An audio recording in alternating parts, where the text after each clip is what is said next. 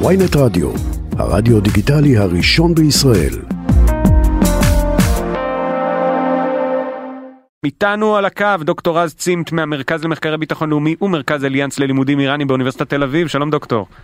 שלום, ערב טוב. טוב, אתה כתבת היום אה, טור דעה מאוד מעניין ביחד עם אה, דני סיטרינוביץ'. הנה, נקרא קטע ממנו. באיראן מעריכים ישראל לא תתקוף. המתיחות הגוברת בין ישראל לארה"ב שניכרת היטב בדבריו של הנשיא ביידן מסכנת את היכולת לקדם מהלכים משותפים עם וושינגטון במטרה להרתיע את איראן מהחלטה אסטרטגית שמשמעותה חציית הסף הגרעיני. אה, אני מתקדם, התקשורת באיראן מציגה בשבועות האחרונים את המשבר הפנימי בישראל כביטוי לתהליך היחלשותה אה, ולהעמקת השסעים כאן בחברה, לצד ההיבט התעמולתי, זה משקף את ההערכה שישראל חלשה והיכולות שלה מוגבלות. בקיצור, לא תהיה תקיפה, כך אה, כתבת.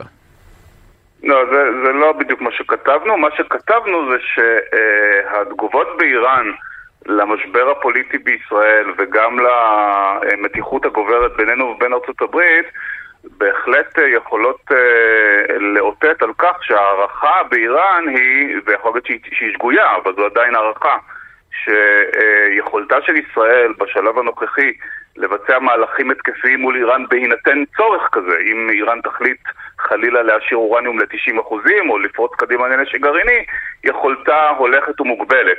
וזו נקודה מאוד בעייתית מבחינתנו, משום ש... זאת אומרת, אנחנו רוצים. אותם uh, מרגישים מאוימים ולא יודעים שאנחנו לא נעשה כלום, או מעריכים שלא נעשה דבר. בוודא... אנחנו בוודאי לא רוצים שבאיראן תתקבל הערכה כן. שאין לישראל את היכולת או את הנכונות, או בוודאי אה, לשתף פעולה כרגע עם האמריקאים למהלכים שונים. אגב, לא רק תקיפה צבאית, לכל מהלך אה, שדורש כרגע תיאום בין ישראל לבין ארה"ב. אבל כן, אתה לוקח כל כך uh, בכובד את, ה, את הסירוב של ביידן לפגוש את נתניהו, כלומר, הוא כל כך אסטרטגי מבחינת מה שהוא משגר? משדר, סליחה? אני לא מתייחס רק להודעה של ביידן, להצהרה ביידן שהוא כרגע לא מזמין את נתניהו. אני מתייחס למשבר שהולך ומחריף בישראל ושיש לו ללא ספק השלכות גם על, ה, אה, גם על הקשרים וגם על שיתוף הפעולה והתאומים האפשריים בינינו ובין האמריקאים. זה לא רק ביידן, זה גם הצהרה שבאה לפני כמה שעות מסגנית הנשיא, זה הצהרות של בכירים אמריקאים שמביעים אה, אה, מוטרדות רבה מאוד ממה שקורה בישראל, ובסופו של דבר להערכתי יהיה קשה מאוד להפריד לאורך זמן בין תיאום ביטחוני אה, לבין אה, תיאום ברמה המדינית הנדרשת, האסטרטגית, בינינו ובין האמריקאים. וזה כשלעצמו יכול להשליך בוודאי על, אה, על הצורך לתאם עם האמריקאים מהלכים עתידיים מול איראן. אני אשאל אותך שאלה מאוד בסיסית, אבל זה פשוט צף עכשיו כל הזמן. מזכירים עכשיו את אחד הקרעים הקודמים שלנו עם ארצות הברית בשנות ה-80, כשהפצצנו כור גרעיני בעיראק, בכלל בלי קשר לאמריקאים. למה הפעם האיראנים לא יכולים לחשוב שאנחנו נתקוף אותם לבד? משום שברור גם לאיראנים שמהלך אה, התקפי ישראלי מול אה, איראן אין, אה, הוא איננו דומה בכלל למתקפה מול עיראק, מול כור, מול כור שהצרפתים סיפקו לעיראקים והותקף ב-81, או לתקיפה האיראנית, הישראלית, סליחה, בסוריה. מתקפה אפשרית מול איראן היא מהלך מאוד מאוד מורכב. אין משמעותו רק מתקפה נקודתית נגד יעד אחד, אלא מתקפה שצפויה במידה רבה להביא לעימות אזורי כולל. הרי אף אחד לא מעריך שאם בהינתן תקיפה ישראלית באיראן חיזבאללה יישאר מחוץ לתמונה, ולכן אנחנו כבר מדברים על, על תרחיש של הסלמה אזורית, ופה אנחנו ללא ספק נדרשים לתיאום עם האמריקאים, מה שאומנם גם אם היה במקרים קודמים, יש הבדל בין, אה, בין תקיפה נקודתית לבין תקיפה שעלולה להשליך גם על כוחות אמריקאים באזור וגם להביא להסלמה אזורית עם גורמים נוספים מעבר לאיראן. עכשיו, אתה מציין במאמר גם את הדברים שאמר אה, לא מזמן אה, הגנרל מיילי, סוג של הרמטכ"ל האמריקאי, לגבי ההתקדמות של האיראנים, ההתקדמות הגרעינית שלהם. מה בעצם הוא אמר ולמה זה מדאיג אותך? תראה, זה מדאיג אותי בעיקר כי הנושא הזה לא זוכה לתשומת הלב הראויה בישראל.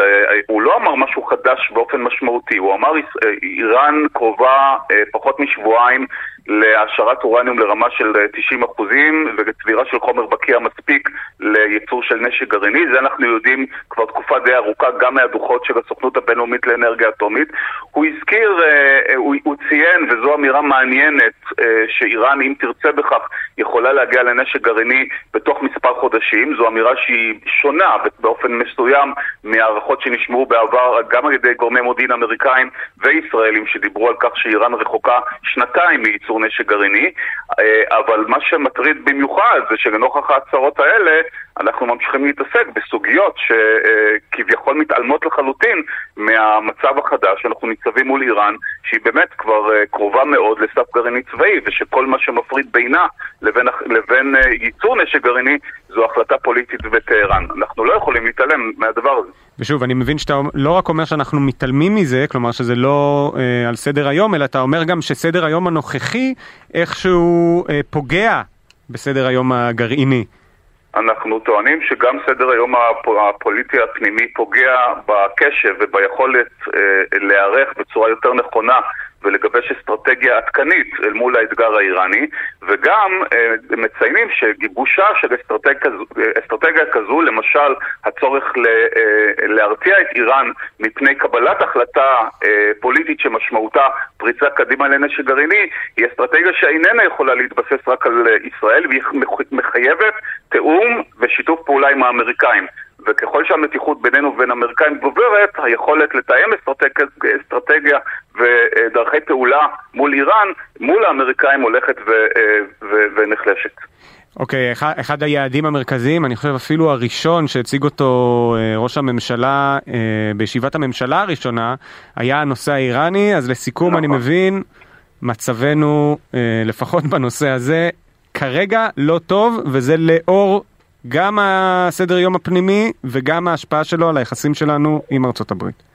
לסיכום, אין שום הלימה בראייתנו בין, אה, בין היעדים האסטרטגיים שראש הממשלה בעצמו קבע, בהם גם ההתמודדות עם איראן, בהם הנורמליזציה עם סעודיה, לבין מה שקורה בשטח, שבו הממשלה עסוקה באובססיביות עם המהפכה החוקתית, ואיננה אה, מפנה לא את המשאבים הנדרשים ולא, אה, ולא מספקת את התנאים הדרושים גם לשיפור הקשרים שלנו עם העולם הערבי, לרבות ערב הסעודית, ובוודאי עם, עם השותפה האסטרטגית שלנו, ארצות הברית. בסדר גמור. דוקטור רז צימק מהמכון למחקרי ביטחון לאומי ומרכז אליאנס ללימודים איראנים באוניברסיטת תל אביב, תודה, תודה. רבה לך. תודה לכם.